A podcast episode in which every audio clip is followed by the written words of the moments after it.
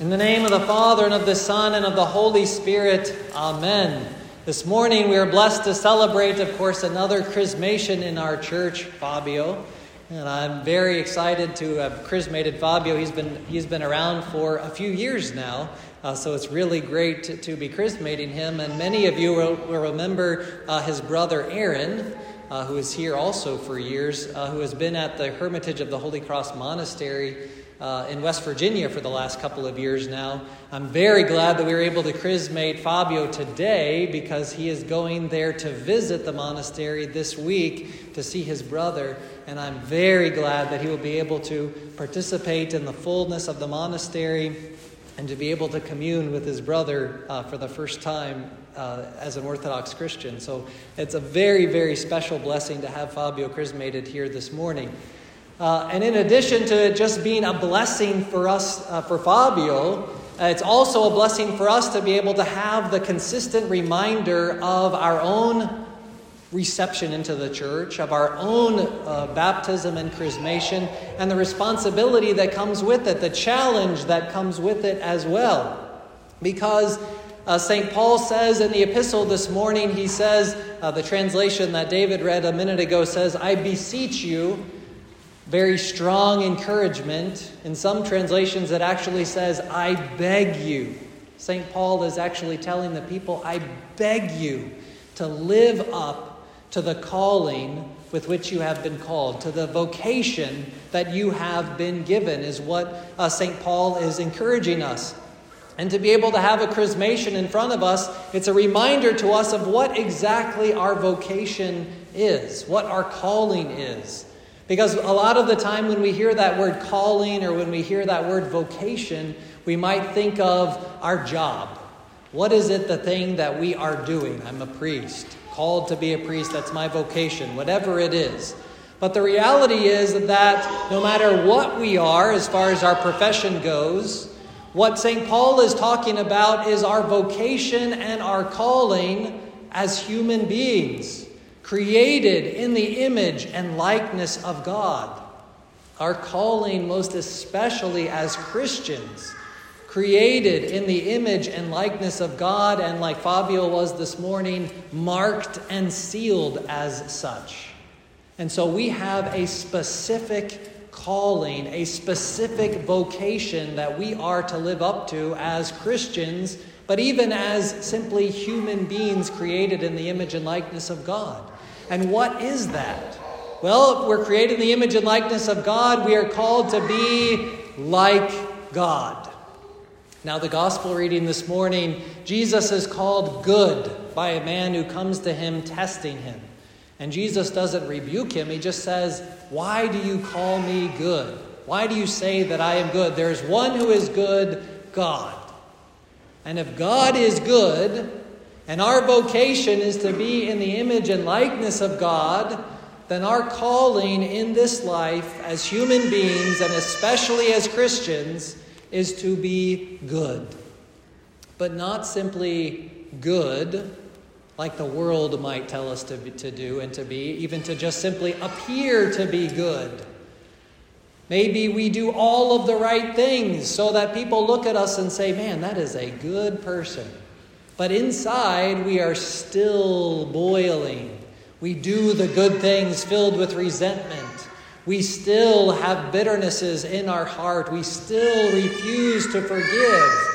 It is those things that keep us away from being really and truly good, created in the image and likeness of God. And so that's why Christ tells the man, one thing you still lack. It's not just about following the commandments. One thing you still lack. He says, Sell everything, give it to the poor, and then you will have treasure in heaven and come and follow me. And what he's telling us is that in order to truly be good, in order to truly be in the image and likeness of God, we have got to be all in. We have got to be all in. You know how I said at first that most of the time when we think about our calling or our vocation, we think about our job, the thing that we do.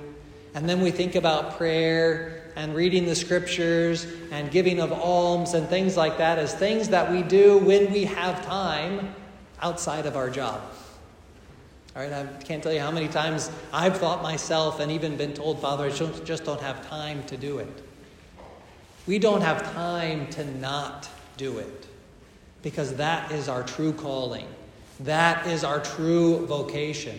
And so instead of those things being the things that are done on the side, they have got to be tied in and wound up in every single thing that we do. So that if we are going to be a good priest, a good father, a good mother, a good lawyer, a good police officer, a good architect, I can look around the room and name all these professions. If we're going to be good at that calling, we first and foremost have to be good at the calling to be in the image and likeness of God. And that's hard. Because St. Paul says that it means uh, that we have to, as he says in the epistle today, walk in all lowliness and meekness. That means to humble ourselves, to look not to be served, but to serve as Christ came to do. To be the ones who not only are doing the good works on the outside, but are doing the good works within our hearts and within our souls and within ourselves as well. St. John Chrysostom says that uh, when he commented on this verse, he said that to be low and meek is even involved in the tone of voice that we use when we are speaking with other people. All the way down to our tone of voice, and even he says the thoughts that are going on in our heads, because we might present ourselves as lowly and meek, but we are certainly not living up to it. And then St. Paul goes on and perhaps he makes it even more difficult by saying that we have to be lowly and meek with patience. That means with patience about the things that we have to endure, perhaps the sufferings and afflictions that we have in our life. But then he takes it a step further and says, forbearing one another in love. Now, to forbear means that we are not only patient with the things that are going on around us, but that we are patient with those who are purposely annoying us or provoking us. To have continued patience and self control in those situations as well. And that is hard. That is difficult. There's no two ways around it, brothers and sisters. The calling and the vocation that we have to be good, to be create because we are created in the image and likeness of God is hard. And the only way that we can actually do it is by doing what Fabio did today. By receiving the grace of God and uniting ourselves completely with the church, not by himself. The wholeness of the church. And Fabio, when he stood here being chrismated, he wasn't standing here by himself either. He had been next to him, his sponsor, the person who has promised to pray for him and encourage him for the rest of his life. No pressure, Ben. But seriously, lots of pressure, Ben. You pray, you pray, you pray. But we come into the church and we look at our vocation, and we come into the church and we have help. We have the gift and power of the Holy Spirit. We have the, the Eucharist, the body and blood of Christ. We have all of the different mysteries. We have all of the different services, and we have the people as well. But not only just the one person who is standing next to him as his sponsor, he took the name Romanos, a great saint of the church we also have the great saints of the church united to us and praying for us as well.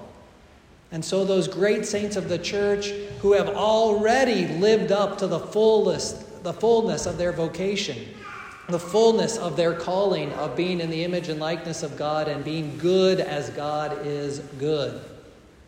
And so we have our sponsors and, our, and the, the saints of the church uniting us to the church so that we can have everything that we need to live up to our vocation.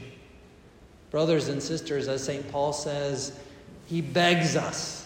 I beg you, I beg myself, live up to our calling.